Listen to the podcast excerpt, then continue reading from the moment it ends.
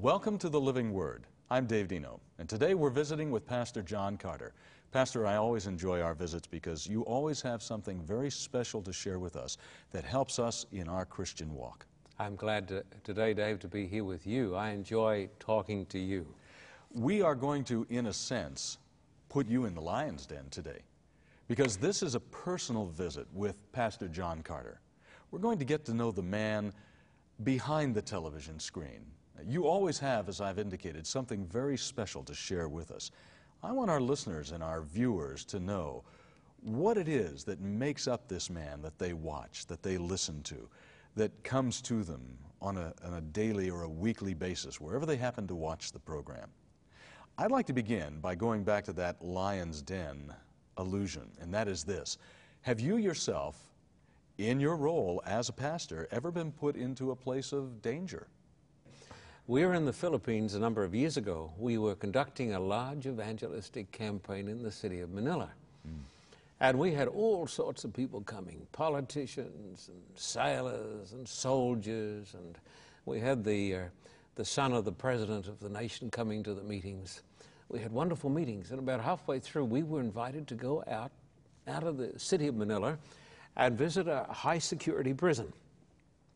This was unusual to say the least because we came to these massive doors, and sitting at these doors were armed guards. They were armed with, with shotguns. And we thought, well, we'll be okay because these guards are going to go inside the prison with us. But they opened up these old rusty doors. It's like something out of an old horror movie. so they opened up these old rusty doors. And Beverly and I and a few of our, our friends with some wonderful Filipino Christians were pushed inside the prison.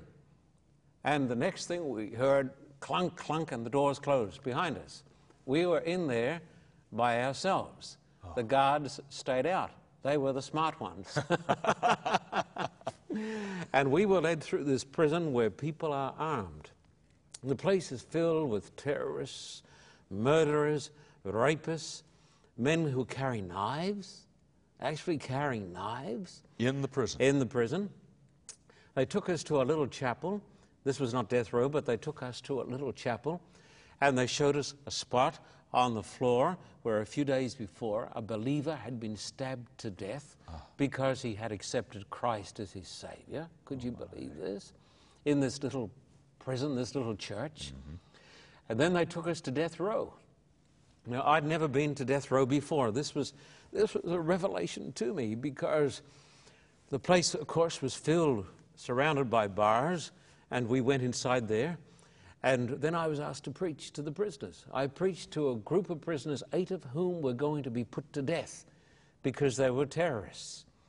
And as I preached, the place filled up with terrorists and murderers. And I preached on the, from the Word of God. And I told them that Jesus had come down from heaven and gone to the electric chair on their behalf. They knew what I was talking about. He had borne the penalty of the law. And then we made an appeal and we took eight of those prisoners with whom our church members had been studying the Word of God. So this was not something just a thing of the moment, not mm-hmm. just an emotional mm-hmm. stirring, mm-hmm. but this had gone on for a long, long period of time. And we took those eight young men into the next room. There was a filthy tub of water, filthy water. We got into that water and we baptized them in the name of the Father, Son, and Holy Spirit. And as they came up, each one of those young men, I took hold of him, held him, and I said, Why are you here? For murder. And what's going to happen? I'm going to be executed. And we just held on to those young men. We have never seen them again. They have been put to death. But they died with their faith in God. And so God took us right into the lion's den there. In the lion's den, we were able to pluck some young souls out of perdition so that they might be saved. You mentioned Africa. Yes. What have you come across in Africa? Where have you gone in Africa where you would say that the surroundings were not necessarily uh, congenial, safe, congenial, congenial for gentlemen? Yes. uh, Africa is a marvelous place, Dave. When God gave out the gifts to all the animals, Africa was first up in line. It starts with A, I guess. Oh. And uh, They got zebras or zebras and So A to giraffes Z, Africa zebra in the Hebrew, right? yes, yes, yes. and they got all the animals, hippos and not tigers, but they got lions and Mm. leopards and elephants. And I've been out there in the wilds. I've gone on safari and I've been able to touch the lions as I've run beside the jeep. And, you know, it's, it's a marvelous place. Uh, looking for a hippo once, uh, the, the, the guide, not the guard, but the guide said there are hippos around, not, not hippos, there are rhinos around here. And if you're very quiet, you may see a big rhino. And I said, Well, we've looked everywhere and we can't see any rhino around here. And as we were standing there talking, a huge rhino, you know, those things weigh a couple of tons, stepped out of the bushes and stood right in front of us, about as close as you and I are together, looked at us and moved his funny little ears. but he wasn't worried about us. We may have been worried about him, but that wasn't really the lion's den. That was just a, that was the rhino den. That was having a bit of fun. But I can remember we were running these meetings in Harare, Zimbabwe. Hmm. Sounds good, doesn't it? Mm, it does. Hmm. Salisbury, Rhodesia. When the British were there, they called it mm-hmm. Salisbury after the mm-hmm. Salisbury back, back in England, Rhodesia after Cecil Rhodes. But today it is called Harare, Zimbabwe. Sounds great. Beautiful, beautiful town. And we had thousands of people coming to the meetings, thousands of people coming. In fact, when we opened on biblical archaeology that gives people evidence why they can believe in the Bible, not just faith in faith, but faith and evidence that you can see and that you can feel with your own hands, we had traffic jams all around the Harare International Conference Center from miles down the road. The motor cars were, were stopped. Hmm. It was like the um, 405 freeway here in Los Angeles on a Friday afternoon. Mm-hmm, mm-hmm, mm-hmm. and so we had thousands of people coming. One day, I was invited to go out to a television station and uh, give a talk. Now, I believe that when we go to a foreign country, we are there to preach the gospel, not to become involved in sectarian disputes. I believe we're there to magnify Christ and to lift up the Word of God and to endeavor by the grace of God to be a unifying factor. But when I got out there, I had been set up. They wanted me to go on a sensational television program and tear down a great church, a great church over there in Africa. And I said to the producer, Look, uh, I'm sorry, but you're talking to the wrong guy. I'm not going on any television program to tear down another church. We're not, down, we're not here in Africa to tear down, we're here to build up the kingdom of God. And this man was an ex terrorist himself. He became so mad with me that he took me outside, out of the television station, outside of the studio, and he got some soldiers and they marched me down this, this bush track. I can remember it as though it were yesterday with the guns at my back. And I was marching down this bush track in Africa, and the sun was going down, and he was driving a, a French Peugeot car, driving beside me, and cursing me as I went down the road, cursing me, saying, We're going to get rid of you. And as I marched down the road, we came to lots of bushes, and the car could go no further. So he turned around and went back. And when he was out of sight, the soldiers erupted. I thought, what on earth is happening? Had these, these submachine guns. They put down their guns and they rushed to me and grabbed hold of me and hugged me. and they said, Pastor Carter, we love you. We come to your meetings. Oh, and we apologize that you're being treated this way. Except for the grace of God and the influence of the Christian gospel, I would have been killed that day. I wonder if the lions in the den snuggled up to Daniel when they rolled the stone over it. Well, I think God, the Bible says, He closed up their mouths, that's for sure. yeah. They took us a little further down the road, got on the telephone, and told the government what was happening, and the government sent out a motor car. Uh, the army sent out a car and rushed me to the meeting, and when I was due to get on the, the platform, I was there. God protected my life on that occasion. In Gorky, Yes. in Russia, Yes. you were leading some meetings, and Yes. there was something where a smoke bomb erupted or something of Smoke that sort? bombs. Yes, yes. Back in 92. What meetings? I, I can visualize them, I can see hmm. them, Dave. there were so many people around the Palace of Sport, a large auditorium that seated eight or 9,000 people, that nobody, we couldn't get to, the, get to the meetings ourselves. I was to take the meetings, I couldn't get there. And so the army heard about my predicament, and the army took me there in a personnel carrier. And so the army came there, and they got out uh, Alsatian dogs, and they cleared away, and uh, the KGB came. Now, when the KGB came to religious meetings in Russia, they came to break up the meetings and to break up the people. Right. But they came now to act as ushers. No. yes, came to a- act as ushers. And there we were on the first night. Wall to wall people. Outside people by the thousands. In fact, there were so many people and they were so frustrated, they started to break down a a portion of the building and come underground. They could get down some stairs mm-hmm. and break through and come under the building and try to get up inside. Ah. Ah. All of the doors were broken. All of these big glass doors in this Russian building. They came to me and they said, All the doors are broken. I said, Hallelujah, praise the Lord.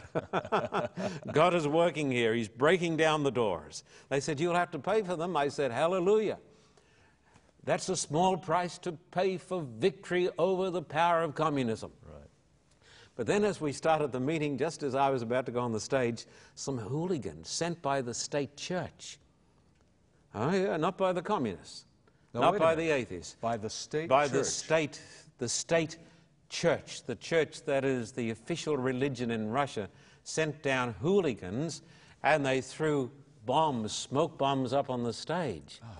And the place started to fill with smoke. And when you've got 10,000 people packed into a big room and 20,000 or 30,000 or 50,000 outside, you can have a catastrophe on your mm-hmm. hands. Mm-hmm. But the Christian believers rushed with buckets of water and pulled off their suit coats and their uh, overcoats and they threw them over the smoke bombs. And I was ushered somewhat unceremoniously onto the stage and spoke to the people on why I believe in God. I gave them evidence from the Word of God that there is a God in heaven, that archaeology demonstrates the reliability of the Bible. And we saw in the campaign in Nizhny Novgorod or the old city of Gorky, we saw tens of thousands of people run down the front to give their lives to God, and thousands of people baptized in the Volga River, the largest baptism in, in a thousand years in Russian history. And Dave, I want to tell the people today there are places in Russia where we can do it again. Hmm. The hunger has not died out. Those people over there, because of atheism and socialism and liberalism and communism, have become destitute in their souls. St. Augustine said, Our souls were made for God, and they cannot rest until they rest in Him. And those people have got a hollow in them. We need to fill it with the gospel. There was a man who came to a meeting of yours in Irkutsk Sometimes I had more than one with a gun. with a gun. I've had them come with guns in the Philippines. I've had them co- come with knives in the Philippines. I had in the Philippines a man send me up a letter. He said, Dear Pastor Carter, tonight I've been at your meeting. I've been following a man here whom I plan to kill in the meeting. He's an enemy. I've been following him all day with this knife. But as you were talking from God's word, he said something spoke to my heart. That man gave his life to Christ and was baptized. And so we don't need to worry about knives or guns. We need to worry that we're in a right relationship with God. But getting back to Irkutsk in Siberia, where I was a few months ago preaching out of doors, but there one night I was just getting ready to preach.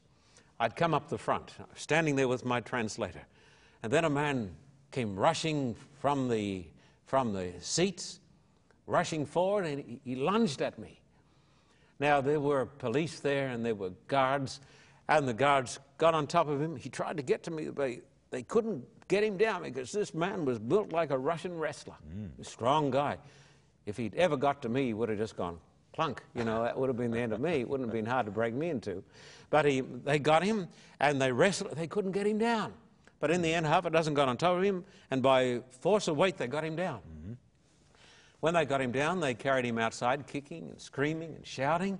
And bless your heart, he was a member of the Russian uh, security agency. He was one of their elite. He, he was one of the guys they sent out to get rid of terrorists. But he was drunk. You see, there's so much drunkenness over there, so much despair. People are so depressed, they say, What are we going to do? Um, our little world has fallen apart. Our little God, whose name was Lenin or Karl Marx or somebody, he, has been shown up to be a fraud. Mm-hmm. And so here are people who are frustrated and destitute and lonely and angry. And so he goes and gets drunk. And this foreigner from America comes from Australia. He comes and he preaches in Irkutsk, and thousands of people are coming. And so he wanted to come after me with a gun. Mm. But can I tell you the sequel? Hmm? Well, we, we contacted the Russian government, they contacted us. And they came to the hotel, and the head of the security, the Russian security, came and saw me. And they said, Now, we're embarrassed. I said, I'm glad you are, because I could have been killed. They said, We're embarrassed and we apologize. I said, Look, it's fine. They said, We're in a very difficult period in the history of Russia. There's so much lawlessness here, so much lawlessness, so much crime. And this young man, he, he got very depressed and he went and got drunk. And I don't think, well, we don't believe he was going to hurt you. He just did something dumb. But we're going to strip him of his, of his job and we're going to put him in jail. Now, if a person goes into jail in Russia, that's a, that's a calamity. He can be there for a year before he gets a trial. Wow. And more than two thirds of the inmates in Russian jails have got TB. The Russian jails are filled with prisoners, many of them innocent, who are dying of tuberculosis. And they're, they're not being given any help at all, no doctors, no medicines. And I said to his superior, his boss, I'm a believer. What does that mean? I believe in the Bible. I believe in the Creator God. I believe in Christ. And I want you to go tell him that I forgive him. He's forgiven. And if I forgive him, why can't you forgive him? They said, You will forgive him? You don't want us to put him in jail? I said, No, don't put him in jail. He's a young man. He's got his life ahead of him. He'll die of tuberculosis. Go and tell him that this Christian forgives him fully and freely. They said, That's, that's amazing. That's amazing. Mm-hmm. So they went and they said, John Carter forgives you, and he orders us to forgive you too and we forgive you too. He said, You forgive me. Yes. Well, he said, I have one request. What is it? You've caused enough trouble. Let me be John Carter's bodyguard. Be his bodyguard. and so the next night, just as I get up to preach, here comes this, this guy in all his uniform, you know, dressed as a high security mm-hmm. officer mm-hmm. with his black beret and with his you know, he looks as though he's got a huge swelling in his chest because he's loaded out with guns. Mm-hmm. And he comes down and he listens to the Word of God. And when I make an appeal tonight, he raises his hand to accept Jesus. So God can go into these dens of lions and he can pull the teeth out of the lions' mouths. He can. Mm-hmm. And you have certainly had your share of being in the lion's yes. den. Now, now, John, you are a well spoken man. You are an extremely intelligent man. You're a, an archaeologist. Boy, you're kind to me today, Dave. you could have gone into any line of work. You could be a motivational speaker. You don't have to go into lions' dens to be a motivational speaker. Mm-hmm. Why did you choose to become an evangelist? Oh, it's easy because we should have a correct hierarchy of values. Jesus said, and he was the greatest of all teachers, we believe he was the Son of God. Jesus, the infallible Son of God, said, Seek first the kingdom of God and his righteousness, and all these other things will be added to you as well. The most important thing in the world is not my check account. It is not the amount of money I've got in the bank. The most, it, it is not the size of my home. It is not my personal wealth. It's not the money in the world. It's not how many stocks and shares I have from Wall Street the most important thing in the universe is a human being. Mm. I believe that man is distinct and glorious. I believe that you and I are sons of God. I believe in a great creator God who made us in his own image. I do not believe in the atheistic idea that man is the product of time plus matter plus chance. But I believe that we were made by God and God has a tremendous plan for every human being. I also believe in the Bible teaching that man is lost. Man is alienated from God, alienated from other people, and alienated from himself. And I believe in the old text of the Bible that says, For God so loved the world that he gave his only Son, so that whoever believes in him shall not perish, but have everlasting life. And I believe, Dave, that people come to this knowledge of a new life and their lives are transformed by the power of God through accepting Jesus Christ as Lord and Savior. I do not believe that we are born saved. I do not believe that we are saved because we're simply so called good people. I don't believe we're, we're saved because we join some church. I believe that we become saved and our lives are transformed when we come into a personal relationship with Jesus Christ. And that is the work of evangelism. I believe that evangelism is the most important work in all the world because it is a work that deals with the most important things. I don't like to use the word things, the most important people. People are the most important. And also, this work lasts for all eternity. That's why. Well, lest we get a little bit ahead of ourselves, let's go back, and I would be interested in having you give us your definition of evangelism. Evangelism, Dave, is not simply proselytizing for one church. It's not getting people just to change going from one church to another church. It's far more than that. Evangelism comes from the Greek word gospel. And gospel means good news. An evangelist is a person who has good news. He's not a person just full of doom and gloom. He's not just a person who says, you've got to do this, and you've got to do that, and you've got to do something else. It's not the religion of do, do, do, cock-a-doodle do. it's a religion that says, God has done something for you. And if you truly believe in Christ, Christ will give you everlasting life. And this everlasting life starts now. And the power of God will come into you, and you'll be transformed, and you'll be a new person. And I have seen the power of the gospel. Paul said, I'm not ashamed of the gospel because it's the power of God for the salvation of everyone who believes. And this gospel works here in the United States of America. It works in my homeland of Australia. It works for the Canadians. It works for the Jamaicans. It works for the Africans. It works for the Cubans. Been over there preaching recently.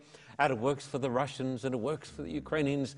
It works wherever man needs God, and that's everywhere. We've titled today's program In the Lion's Den. Yes. And when we began the program, we asked the question what is it that brings a man to God, keeps a man true to God, keeps a man true to the Word of God? Let's go back into the life of John Carter. Let's go back into your early life. I have heard stories of youngsters who knew from a very early age that they wanted to be pastors, preachers, evangelists. When was it and how was it that you decided to follow a call into evangelism? Dave, my mother, who is now 92, wow.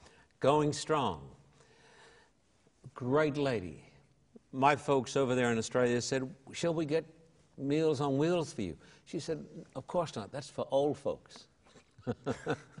she said, I don't want Meals on Wheels. She said, When I'm old, I'll have Meals on Wheels. But while I can go shopping, she doesn't drive a car, mm-hmm. but she walks miles and goes mm-hmm. shopping and she brings home her string baskets loaded with food and she's a great cook. My mother was a member of the Church of England, like many people in Australia. And she married a Roman Catholic, mm. James Timothy Carter. Mm. And his grandfather's name was Timothy Toohey, who came from Southern Ireland. And so I was brought up with a little bit of Roman Catholicism and a little bit of the Church of England. And when I was a little boy, my mother had me dedicated to God. This is what she told me later. When she had me dedicated to God, she said, I had a strong feeling, though my mother was not going to any church. She was not a church goer, but she had God in her heart. She said, I believed that God was going to make you a preacher of the gospel. I never knew that for years. And when I was about 15 or 16 years of age, I left home, haven't been back home since then, except for a visit. Travelled into the heartland of Australia, up into the northern part of Australia, into the tropics, because everything there is different to here. You see, the north Mm-hmm. is the tropics there, that's where the crocodiles are and the big water buffalo. And I worked there driving a bulldozer. But I was not driving a bulldozer simply because I liked moving things, though I do like moving things. I was driving a bulldozer to earn money to go to Avondale College to study to become a minister and to become an evangelist. Because in my heart, I had a conviction that God had called me to be a preacher of the gospel. It was just there. Still there. What was it that actually brought you to Christ? I mean, it's not, it's not as some Americans believe, something you're born into. No, My- you're not born My into it. family goes to church, therefore Yeah, I am automatically a Christian because I go to church with them. but There God's got no point where you grandchildren, has he? decide- No, he does God not doesn't have any grandchildren. grandchildren. There's a point where you decide. Dave, I was 16 when I went to this great college, Avondale College, north of Sydney, where they, where they had the Olympic Games.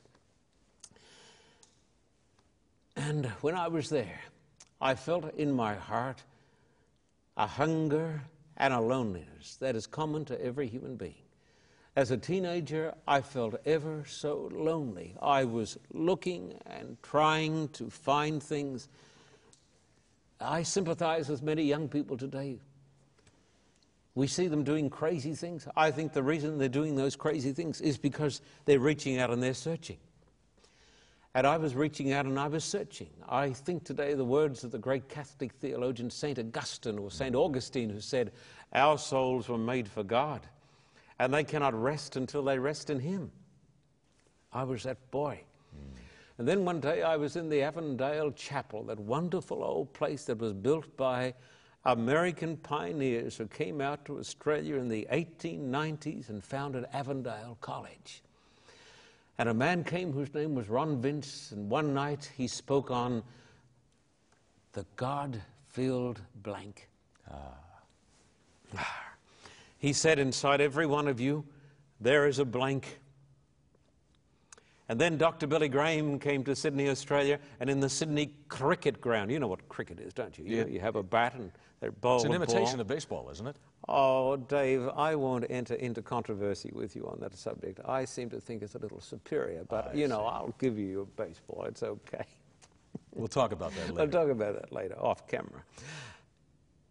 Then Billy Graham said this. He said, You're sitting out there in this audience, a couple of hundred thousand Aussies, maybe half a million. Hmm. He said, You love beaches, you love sport, you love all these things, but in every one of you, there is an emptiness. Only God can fill that. I heard him say those words. But in that Avondale chapel, God spoke to my heart. I gave my life to Christ. My life was changed by the power of God.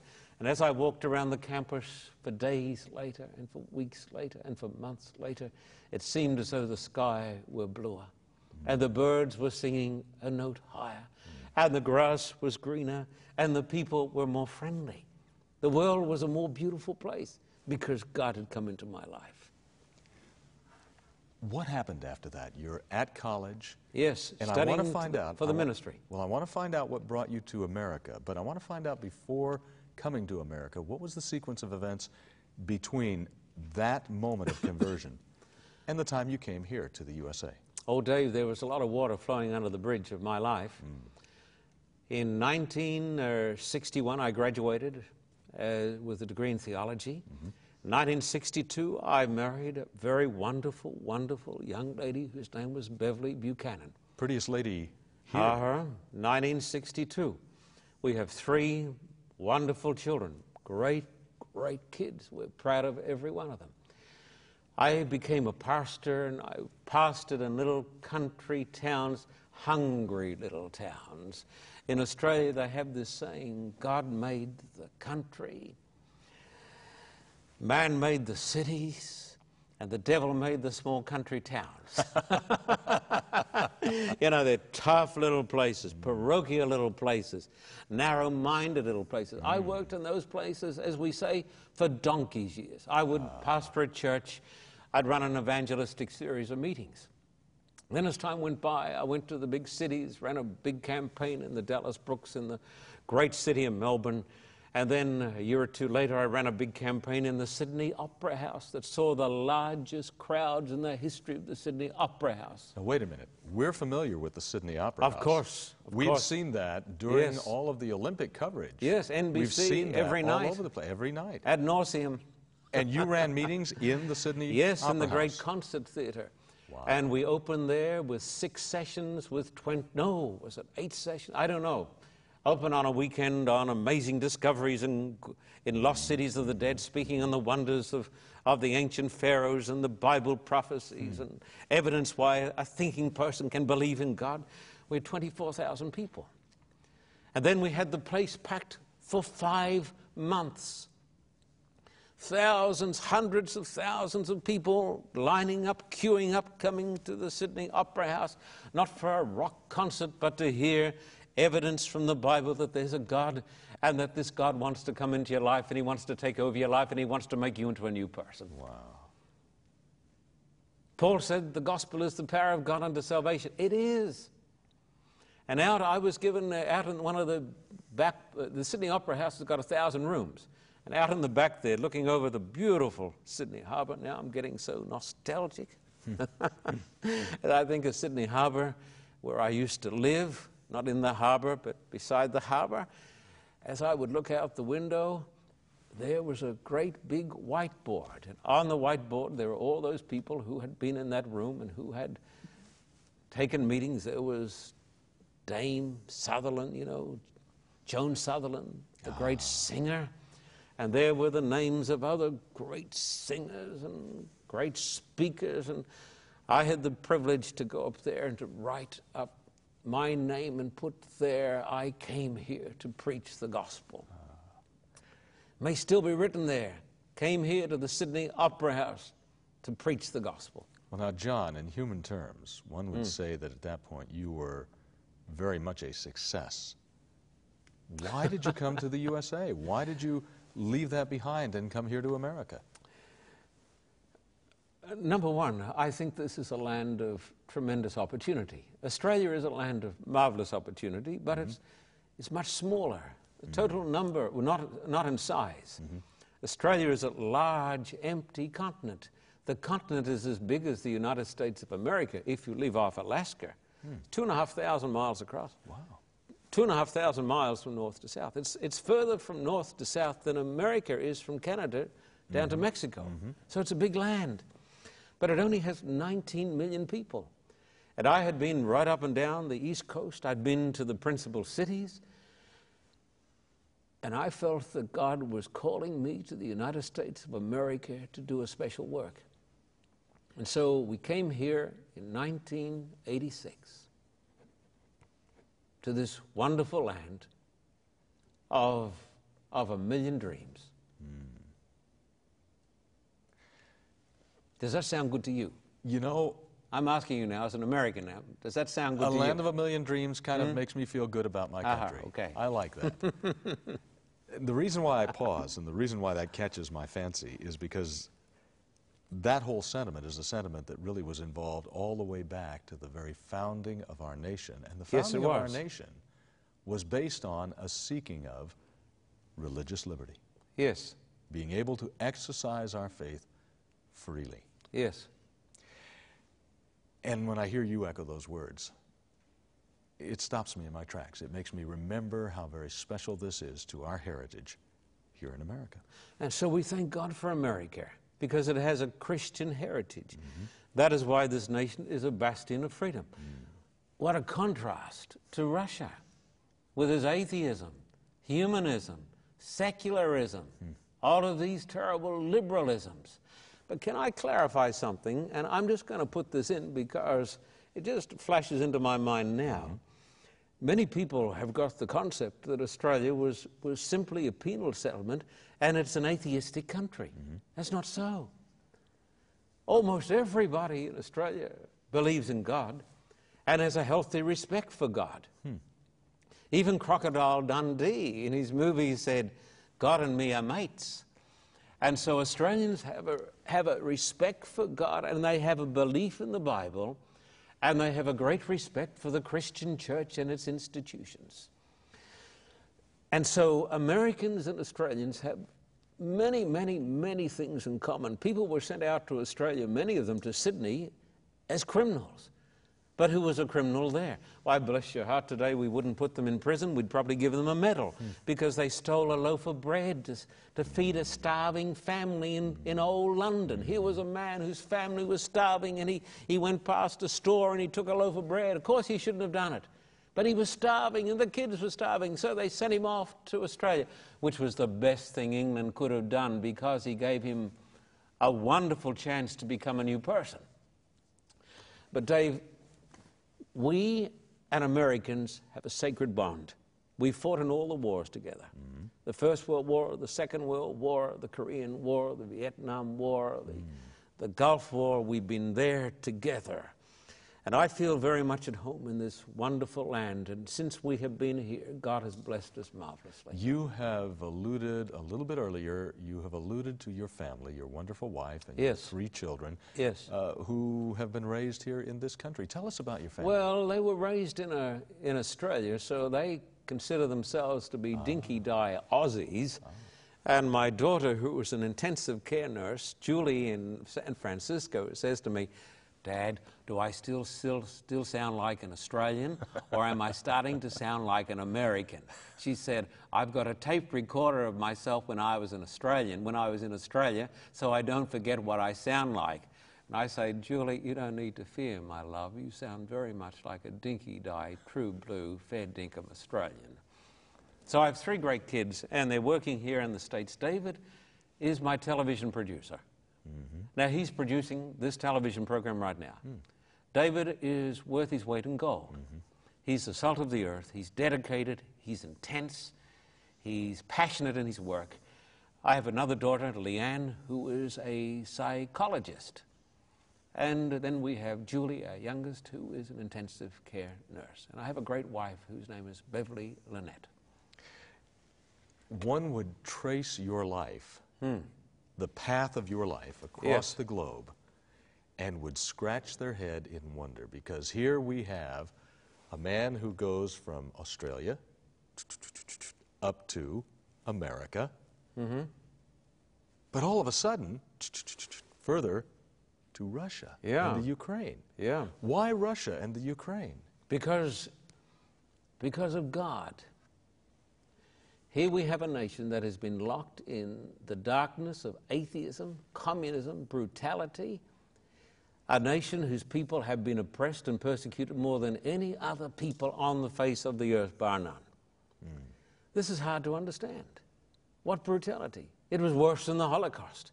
Hitler persecuted his own people, murdered, or rather murdered other people. He didn't do so much to his own German people.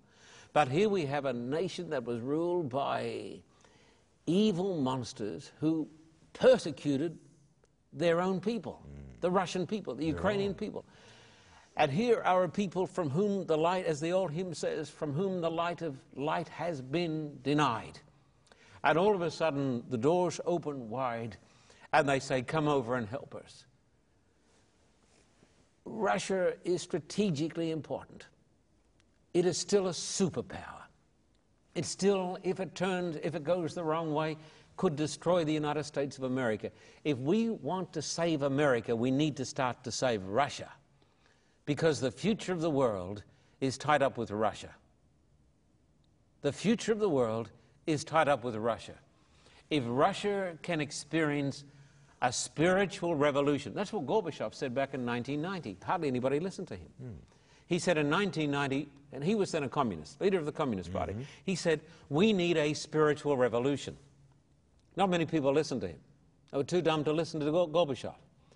I was about the first foreigner as a minister on Russian television, asked to speak on uh, Good Evening Moscow. I spoke mm-hmm. to every person, all the people across the ex Soviet Union, from the main television station in Moscow. And the first thing the interviewer said to me was, Pastor Carter, how can we find God? Gorbachev was saying we need a spiritual revolution. Mm. That nation still needs a spiritual revolution, but the tragedy is, and this is what some church leaders who are uncomfortable with facts don't like to hear, we have largely, as a Christian community, become introverted and we've turned our backs on Russia and the Russian people. It is strategically of tremendous importance. It is of great political significance. But over there, you've got 290 million people, more than here in these great United States. 290 million people. And I can tell you right now, at least 95% of them are spiritually illiterate and bankrupt and lost.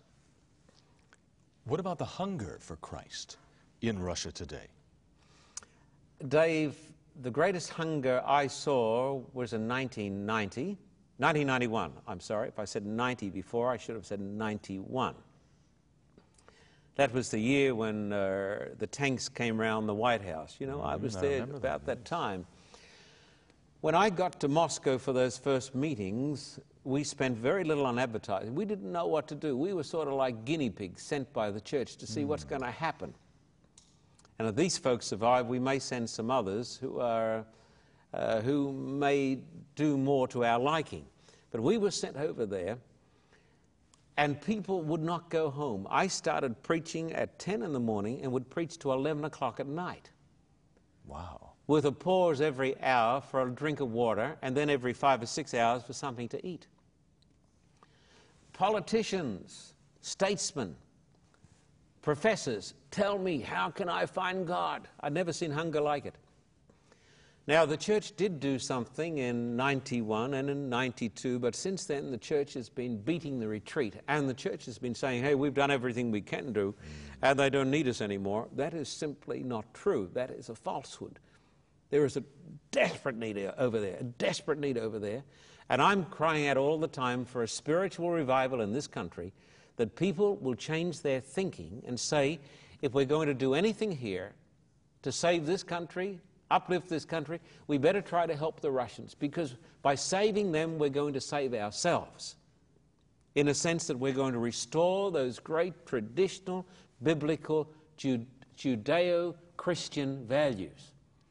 And when I've gone back each time, for instance, when I was in Kiev, and now that's a few years back, 95, we had the largest crowds in the history of the Soviet Union. Mm. We had a huge auditorium, but 100,000 people outside wow. trying to get in. The government closed down the railway stations, closed down the buses to stop the people coming. They said, This is, this is unheard of. Our politicians don't get anyone. And here this guy comes from down under, now, now on top, and he's talking about biblical archaeology and talking about Bible prophecy, and the people are are, are rioting to hear these things. Then I ran a series of meetings last year in Irkutsk. I've been back every year. I've been there 20 times, as you know. Last year I had 18,000 people, sometimes standing in the rain, mainly wow. young people. I was preaching last year in Irkutsk this Bible I've got, Dave, and uh, the people won't be able to see this, but my Bible there, you can see, can you see the watermarks? I can see that. Can you see the watermarks? From the rain. Yeah, from preaching out in Siberia. Now, they, they probably can't see that on a camera, but if they look at my Bible, it looks as though it's got yes, smallpox. Yes. It's got all these marks on it. Because I'd be preaching out there in the rain. And sometimes it would be thundering and the lightning would be flashing, and I'd be out there with my team. I had a canopy over me, but the Russians were getting wet through, so I left the canopy and I said, I will, I want, will you stay if I stay out in the rain? And so thousands stayed with open Bibles to hear the Word of God. Now, church leaders in this country need to wake up to themselves and realize that we haven't started even just after we've had a committee meeting. How many monuments do you see in cities to, commi- to committees? Mm. If you go to Russia, how many monuments do you find uh, there? A committee did this great work. Now, you don't find that. How many committees flew across the Atlantic in an airplane? How many committees have done anything that have made a great, significant impact? Now, committees often get in the way of the work of God, and after they've got in the way of the work of God, they think they've done the work of God. But, Dave, am I getting close to the truth? Yes. Well, you're preaching. I like yeah, it. Well, I'm telling you some things that are on my heart. And my supporters believe this. That's why they support me, because they know I'll tell them the truth. Mm-hmm. But church leaders need to say, we're going to stop all the palaver and all the hooey, as my old Irish father used hmm. to say, and let us go forth and do what Jesus said and do what Jesus did win the lost to Christ. Let us do it in America, but let us also do it in Russia and Ukraine and Cuba, wherever people are saved. The world is not going to be saved by smart, smooth talking, lying politicians. It's going to be saved by Christians who believe in the gospel, commissioned to go into all the world and preach the gospel. John, you lead that call from your new world headquarters in Arcadia. Hmm, which we're trying to pay for. Well, and new, and I, I just kind of would like to know a little bit more about that. Bring us up to date on the new headquarters. How is it that you came to have it? um, how did you get it? Well, we're getting it.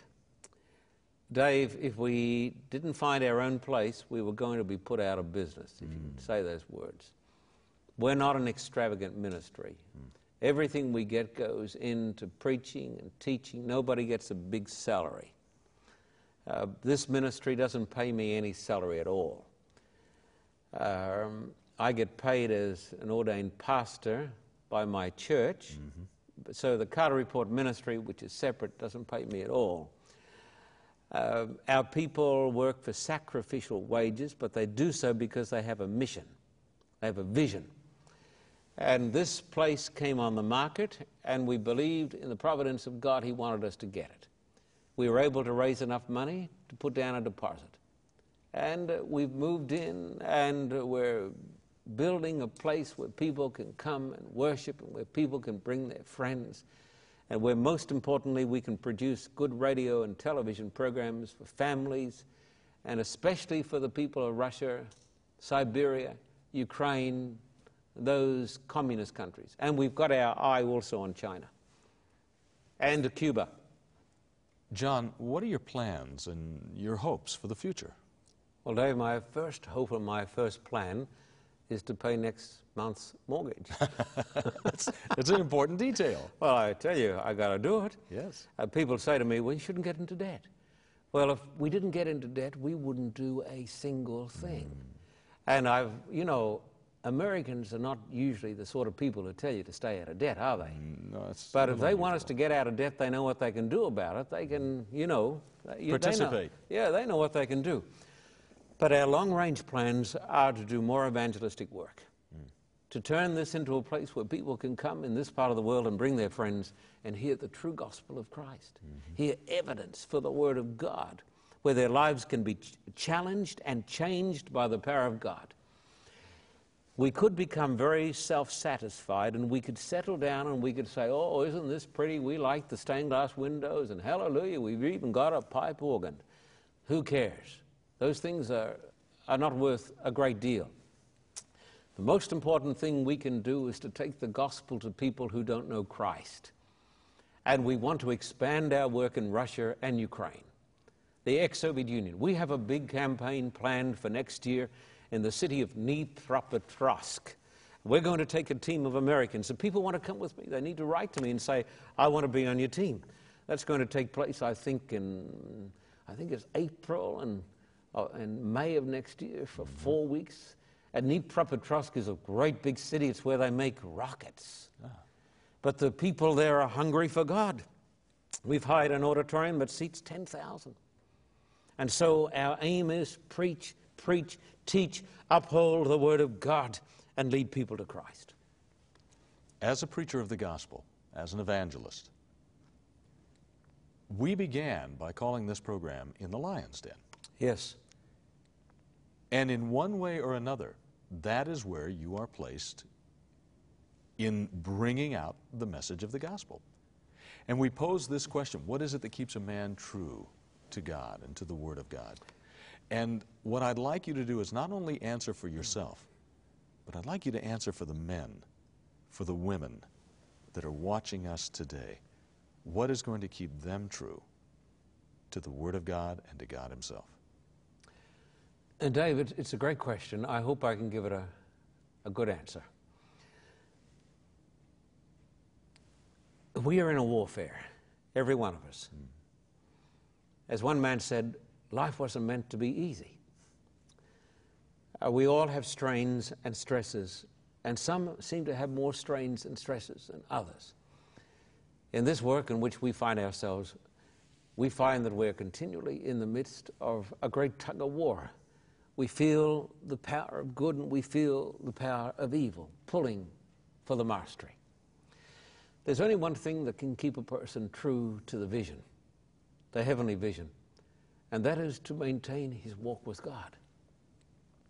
I say to my church members every Sabbath, they, they think I'm like an old crack record because I say this over and over. I say, read your Bible every day. Mm-hmm. If a person has a spiritual problem, if a person is filled with bad thoughts and lacks victory, it's because he doesn't read his Bible. Jesus said, It is written, Man shall not live by bread alone, but by every word that proceeds out of the mouth of God. I want to say to the people who are watching the telecast today if you have a spiritual problem, it's easy. The solution. It's because you are not feeding on the Word of God. You need every day to dedicate a serious part of that time, quality and quantity time, to God. You say to me, but Pastor Carter, I can't understand it. Can't understand all of it. Well, you don't have to understand all of it, but you'll get enough God will give you enough. You will understand enough of it. A man said once to me, You know, there are things in the Bible that I don't understand, and they are the things that worry me. I said to him, There are things in the Bible that I do understand, and they're the things that worry me, Dave. We sort of have excuses, don't we? Mm-hmm. It's the things we do understand, and we can understand most of it. We need to read His Word, and we need to go to church. And we need, by the grace of God, to cultivate an unselfish life. When the church becomes self centered, then it becomes a cult. When the church says, Oh, aren't we great? We are just the apple of God's eye. Look at our institutions. Look at the great people we are. And the church falls into the state of the church of Laodicea. The Bible says, You say you are rich and increase with goods and have need of nothing, but you don't know that you're wretched, miserable, poor, blind, and naked. He says, I'm going to spew you out of my mouth because you don't know these things. You see, complacency in the church is the worst of sins. The only way a person can maintain his integrity is by vigilance, by watching unto prayer, by going to church by realizing his need, that he's a sinner, and he's always crying out to God for help and for succor. And for being unselfish, Dave, and saying, I am going to not just take care of this soul and these few around me, but I'm going to reach out my hands to the world. The church ought to stand before the world and say, Come in. We love you. We are not sectarian. We're not kooks. We're not weirdos. Come in because we love you and we care for you. And the church that does that is the church that is going to make a mark, and that is the church that is going to change the world. And that's what, by the grace of God, we're trying to do. Very imperfectly, but that's our aim and our objective. It has been said, and I think well said, that the mission of the church is to comfort the disturbed mm-hmm. And to disturb the comfortable. That's right. John, thank you for this very personal visit. Thank you for sharing a piece of your life with us. Dave, thank you for having me. Thank you. You've been watching The Living Word. I'm Dave Dino, and we invite you to stand with us in this ministry. You can write to us. You'll see the address on the screen at Box 1900, Thousand Oaks, California, 91358. Thank you for watching.